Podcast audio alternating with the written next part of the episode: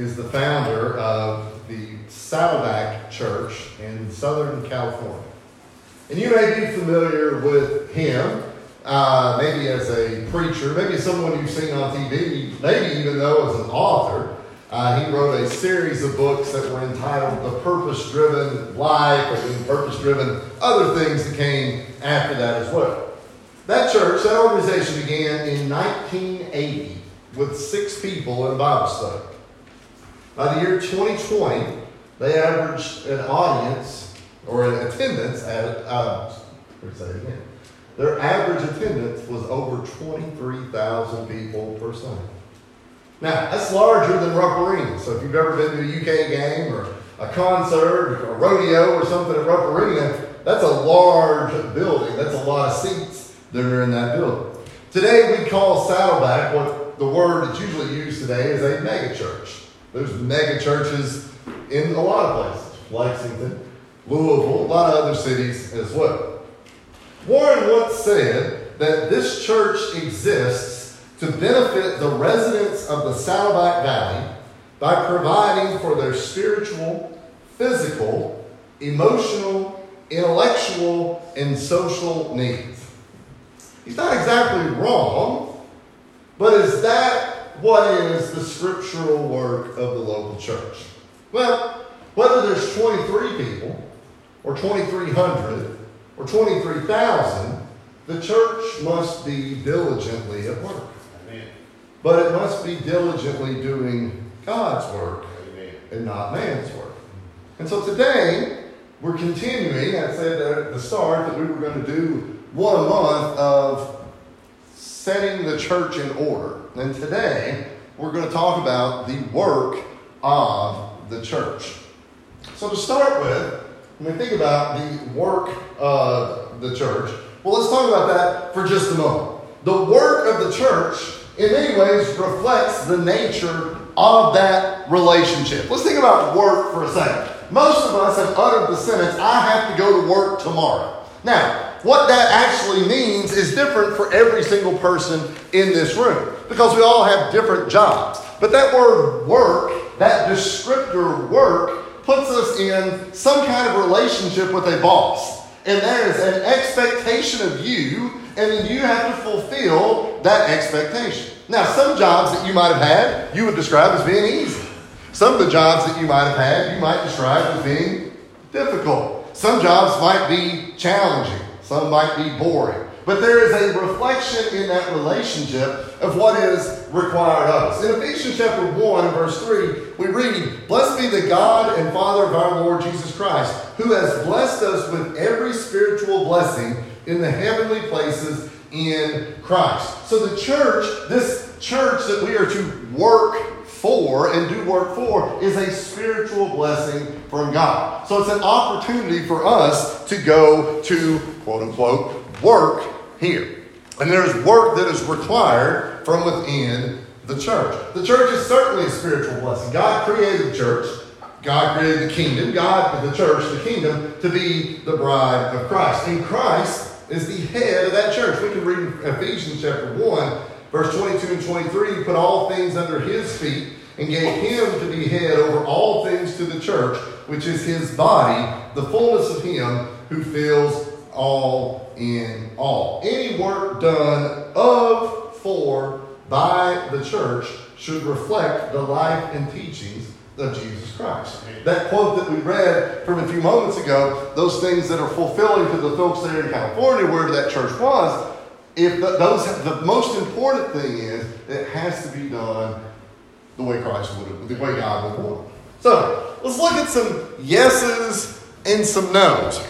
And I do want to say, when we get to the no's here in just a few moments, there are some no's that are a little bit iffy, okay? And I think that we'll hopefully be able to discuss those a little bit more as we go through. But let's talk about yeses to start with. Local church, yes, because we're talking about what is the work of the church. So let's talk about yes first. Well, the first work of the local church should always be evangelism. Jameson was reading this there just a few moments ago in front. It tells us how we need to conduct ourselves, first of all, in the house of God. What we need to be working on, what we need to be doing. It describes the church as, quote, the pillar and ground of the truth. We think about pillars, right? We think about pillars as something that builds like a column. Think about a big house that you maybe have seen. Or, or maybe at the, the Capitol building in, the United, in Washington, I think there's columns that go around the top of that. But those columns are designed to hold something up. And one weakened pillar, one weakened column, and what will happen to the whole thing? It'll eventually all come tumbling down. And you might say, well, there's 10 columns, and nine of them are perfect but there's a structural weakness that's going to happen right there. Those pillars are designed to hold it up. The church is the pillar and ground of the church. The church's responsibility is to present the truth. That's its first and most important task that it has to do. 1 Thessalonians chapter 1, verses 6 through 8, we read, And you become followers of us, this is Paul writing, and of the Lord, having received the word in much affliction, with joy of the Holy Spirit so that you became examples to all in Macedonia and Achaia who believe. For from you the word of the Lord is sounded forth, not only in Macedonia and Achaia, but also in every place. Your faith toward God has gone out so that we do not need to say anything. What Paul's writing to the people at Thessalonica right here is he is saying that the faith that you have, what you have developed, you have not only just took that you didn't bottle it up, but you spread it to other people. And he's saying, it's really nice when we can go into these other places and we don't even have to teach it because you all have already been there. See, that's the church at Thessalonica where the word evangelism was taking place, where the preaching and teaching was taking place. If you came here every Sunday, and every Wednesday, and you never heard any preaching or teaching, what are you gaining from it? What are you taking with you when you go forward? I'm not going to say that every single waking moment of your life is an opportunity for you to preach and teach. Who knows what's going to happen? But if you don't have anything to tell, what happens when that opportunity presents itself? There's nothing there for you. Number one, church, yes, evangelism. Number two, edification, right? Edification, the building up of others. Turn to Ephesians chapter 4 real quick. A few weeks ago, a few months ago, I had the lady at the library rebind my Bible. She said, I give it six weeks. Well, it's lasted longer than six weeks. But right here on this page, it's all about to come crumbling down. So if you see part of it fall out, I apologize. Ephesians chapter 4, we're going to read verses 11 through 16. You've heard this before, not hearing anything new. But he gave, and he himself gave some to the apostles, some prophets, some evangelists, some pastors and teachers, for the equipping of the saints for the work of the ministry, right here, for the edifying of the body of Christ, till we all come to the unity of the faith and of the knowledge of the Son of God, to a perfect man, to the measure of the stature of the fullness of Christ, that we should no longer be children tossed to and fro and carried about with every wind of doctrine by the trickery of men in the cunning craftiness of deceitful plotting, but speaking the truth in love, may grow up in all things into him who is the head, Christ, from whom the whole body, joined and knit together by whatever joint supplies, according to the effective working by which every part does its share, causes growth of the body for the edifying of itself in love. When we think about the idea of edification, we all have certain skills. We talk about this right now. This is nothing new. We all have certain skills and certain abilities. But we read here, we are all together as the whole body, joined together by what every joint supplies. Last couple of days, last couple of weeks, I had a pain right here in my shoulder. And last week on Sunday, I remember walking to right here and I kind of lifted my arm and it felt like it just shot right through. It's right there where that joint is. So I decided with a little bit of coaxing from my wife that I need to go to the doctor. And I had a feeling that I knew what they were going to tell me. I was hoping that it was going to be some, you know, some big, you know, well, you did this or they did that. She said, Have you done anything out of the ordinary? And I said, No. She did a couple of drills with me, and she was so, so polite. Because really, what she was saying is, You're getting older. I think that was the exact word. She said, Well, it's a, you know, she, it's a repetitive use you know, injury. And what she was really saying is you've been using that arm for 41 years and it's a little sore right there on that tendon. But where that's joined together, that's what we think about right there in the reading, right? We think about these joints, these tendons, these muscles, whatever they all are, and we all sort of play this role, right? And we have to have all of these things functioning because we know what it's like if something's not working. If we've got something injured or something broken, think about that in the church. If all of the people in the church, if they're not all doing their part, it's not like a body that's not all doing its part as well. And there's times when you might want to raise that shoulder, but if it's hurting, you can't do it. Well, there might be things that the church needs to do that we can't do if we're not able to raise that shoulder, so to speak. But our responsibility is to edify each other, to build each other up, to know what we're capable of doing. And it might not be the same for everybody, but every single person is important. If you don't think that, stub that pinky toe on a piece of furniture. That may be the smallest thing on your body right there. And you'll limp for a month, won't you? And you'll hit it 20 times in the process when you're doing it. We all need that edification. We all need that building up because us building each other up helps to build up what? Builds up the church, right? And it builds up Christ. So the second thing there is edification. We have to do our share. Number three, yes, relief of needy saints. 2 Corinthians chapter 8, verses 1 through 4. Turn with me for a second there. Moreover, brethren, we make known to you the grace of God bestowed on the churches of Macedonia. That in a great trial of affliction, the abundance of their joy and their deep poverty abounded in the riches of their liberality. For I bear witness that according to their ability, yes, and beyond their ability, they were freely willing, imploring us with much urgency that we would receive the gift and the fellowship of ministering to the saints. Third thing that we need to do is we need to help those in this building when there's a time of need. And there are some churches that are really good at that, and there are some that aren't.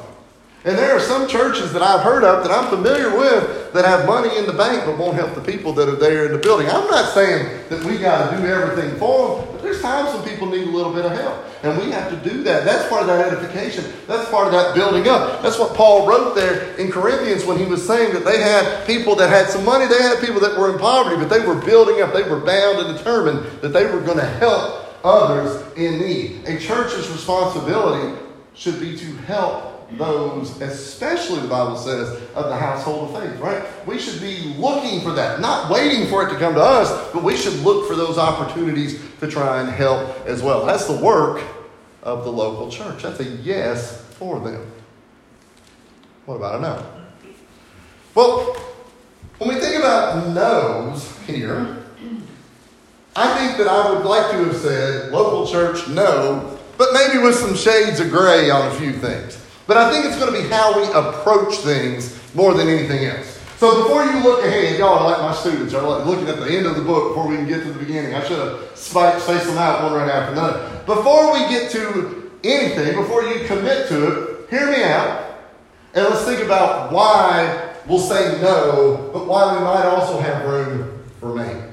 The first thing I have here is general benevolence. Okay? So general benevolence. So when I say benevolence, you can interpret that however you want. But that I hear the word benevolence, I hear some form of helping, right? But general does not seem to be a specific form of help, right? General, you know, it, it, sometimes you'll see uh, that, that, that people in school, their first year, they're taking the general classes when you go to college. Well, what that means is you got a little bit of everything. This is not my major, this is not what my career is, but I gotta have this math, I gotta have this. You sort of run the gamut of all the things that you sort of just gotta get out of the way. So think about the word general maybe in that sense. Paul wrote in Romans chapter 14 and verse 17 For the kingdom of God is not eating and drinking, but righteousness and peace and joy in the Holy Spirit. So I want to start with that. That's what we're considering to start with.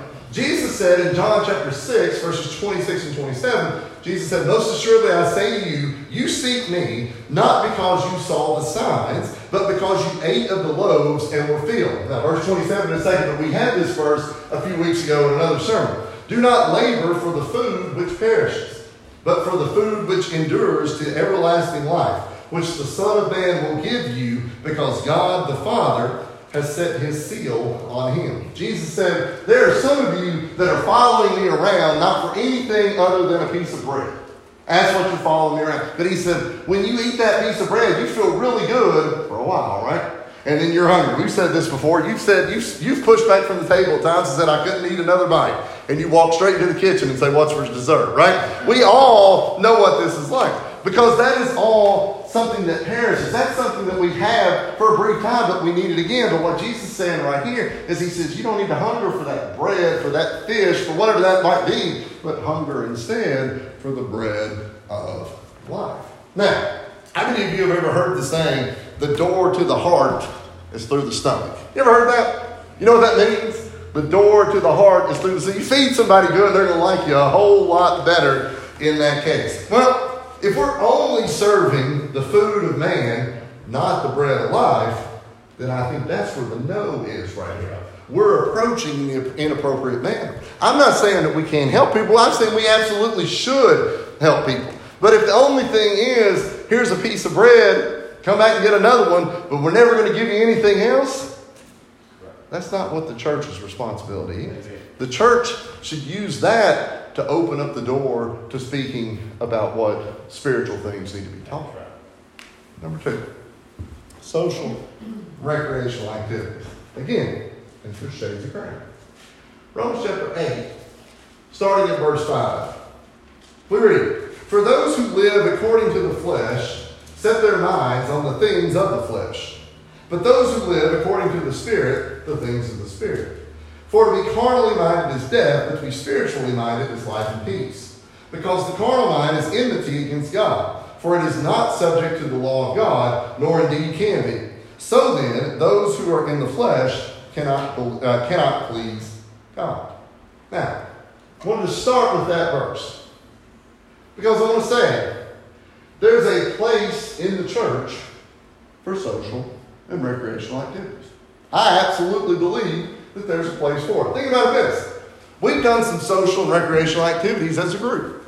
Every summer we pass out backpacks for kids, and that's a general benevolence as well as a social activity. I usually hear people say when it's over that we got more out of it than probably anybody did because it's an opportunity for us to spend time with others in sort of a non church, at least worship setting instead. We might, as a group, and I've seen no problem with it buy 30 tickets to the Reds game and all go to watch the ball game. We might go watch a movie. We tried to set up a hike and then it didn't work out for anybody uh, that they're uh, back in the fall. But the problem becomes when you do those things instead of worship. Let me give a story, and I cannot claim validity to this because Dad told this story from somebody that he worked with that he had a coworker that went one night to a really large church there in the community. And they said they went and there was all sorts of cars and all sorts of people and all sorts, and there was not a single place in that building where they were just simply doing a Bible study. There was some other thing going on. Folks, when it becomes a matter of going to church, but we're not studying the Bible, we're doing it all wrong. When the church becomes the social and recreational activities, and we think, well, we'll get to the Bible later, we've done that. We start with the Bible, and then we can get to these other things if need be. I think the church has failed tremendously, not just the Church of Christ, but churches all around, and focusing more on the recreation and less on the church. Because we got a lot of people that are in the building, but not a whole lot of people who know what the purpose of what the building should be teaching is. And I think that has been a struggle, and we're seeing that happening more and more. Lost the primary focus. Third, politics. Now, I don't want to talk about politics, but I want to give you a real quick little story. I think one of the worst aspects of our life today has become the ever encroaching sense of politics that's on almost everything. It seems like that almost every sphere of life becomes political. And I, I understand why, and I'm also not naive enough to think that this was not the case in the past. You go back and read old newspapers, it was happening in the old times just as much as it is now. So it's always been present, but in many ways it sometimes feels like it's almost inescapable. The church, in some cases, has been a victim of this, but the church has also been at fault at this in some cases as well. So I wanted to do something. When I was preparing this lesson, I did a little Google search. I did a Google image search of political church signs.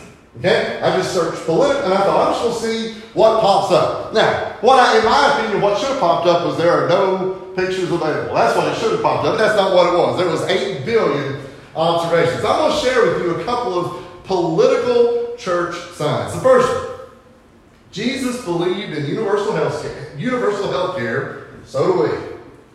Well, that's all well and good. I, I don't recall that necessarily being in the Bible per se, but it may have been. But Jesus obviously did preach and teach and heal. And you may believe in that, and I may believe in that as well. That's fine. I don't those are political issues. But that's what the sign that you drove by said. Second, they also falsely accused Jesus. Vote Roy Moore. Now, I know who Roy Moore is in Alabama, but I feel like that's a tough claim to say they accused Jesus falsely, and they've accused, but that's a sign. I saw a lot of them. Third, vote for the Mormon, not the Muslim, the capitalist, not the communist. Okay. My favorite one, though, said, Jesus is coming soon, hopefully before the election. So that one made me laugh just a little bit there as well. Here's where my concern is. These organizations seem to be casting their lot on fallible men dealing with situations that are of this world. They put their membership in quite a delicate situation. Because it looks to me like when that sign out front says, vote for, put his name right there, what if I don't? Am I going to be kicked out of the church because I didn't put my letter beside a name of one or the other, because I didn't check one box or the other? Is that how that's going to be? You've got the people in a delicate spot. Unless you vote a certain way, you may not be accepted by this group. That's not the responsibility of the church, we can quote that. Jesus said in John chapter 18 and verse 36, My kingdom is what? Not of this world. If my kingdom were of this world, my servants would fight. Imagine that, people fighting over political issues. So that I should not be delivered to the Jews. But now my kingdom is not from here. What Jesus is saying right there is pretty good idea of what we see in our world even today. And we've seen it ever since then as well. The work of the church is far greater than any secular problem that might come up. That's far greater than any political party. Because guess what? The church has been here the whole time. Those secular problems have come up and down. We solve one, and when we solve it, guess what happens? There's a new one that needs to be solved as well. These political groups that we get tied in with, we look back, they've all flipped. They're in different opinions now than they used to be. We say, you got to think this way, you got to think that way. Don't think yourself. That's fine. Political issues are what they are. Jesus said, render unto Caesar that which is Caesar, and render unto God that which is God. You leave your stuff out there. We're not hanging a sign, we're not preaching about what you should or shouldn't be doing politically right up here. I think that is firmly your opinion. The church's responsibility to preach Jesus Christ and Him crucified. And that's the most important thing. Last, what do you want? What do you want? Well, what kind of congregation do we want to be a member of? Nice, comfortable, does little, expects less. You know any churches that are like that? You may have been part of a church like that. Market driven. School teacher knows this. We talk a lot about market driven things. That's what people maybe would want. We're going to strive to fill that. Well, there's churches that do that as well. We're going to find out what you want, we're going to cater to you in that case. Well, then we go back to what we talked about a minute ago. It's the work of God, not the work of man. But there are churches that are like that. Or do you want to be part of a faithful church that diligently does the Lord's work and expects you to work alongside it? Well, I think that third one is what kind of church we see presented in the scriptures. That's right. 1 Corinthians chapter 15, verse 58. Therefore, my beloved brethren, be steadfast, immovable, always abounding in the work of the Lord, knowing that your labor is not in vain in the Lord. The work of the church is summed up pretty clearly right there. Our job is to do the work of the Lord, not to do the work of the community, not to do the work of the politician, not to do the work of anything else in that. Those are parts of life. And those are things that we deal with in life. And those are things that I'm not naive enough to think that we don't have to deal with in life. But let's set that aside when we come in here and focus on what the main thing is when we're inside of these walls. That should be the work of the church. You, as a Christian, have an opportunity each time to come together. But if you're not a Christian, we also take this opportunity to extend the invitation to you. We extend to you the invitation to become a Christian, to sort of have a place where you can leave aside all those other things that sort of drain us, right? Those things that pull away from us what we might uh, typically want to uh, want to do or want to avoid. We can become a Christian by hearing the Word of God, by believing on the Word of God, by confessing that Jesus Christ is the Son of God, by repenting of our sins and being buried in the watery grave of baptism. And when we do that and we come up, we're refreshed. We don't have to worry about those other things, but then we strive to live a life as a Christian going forward, doing the work of the church, as Paul wrote there, knowing that that labor was not in vain. If there's anything we can do for you, any way that we can help you be part of the work of the church, we invite you to come while we stand and sing. Can wash away my sin.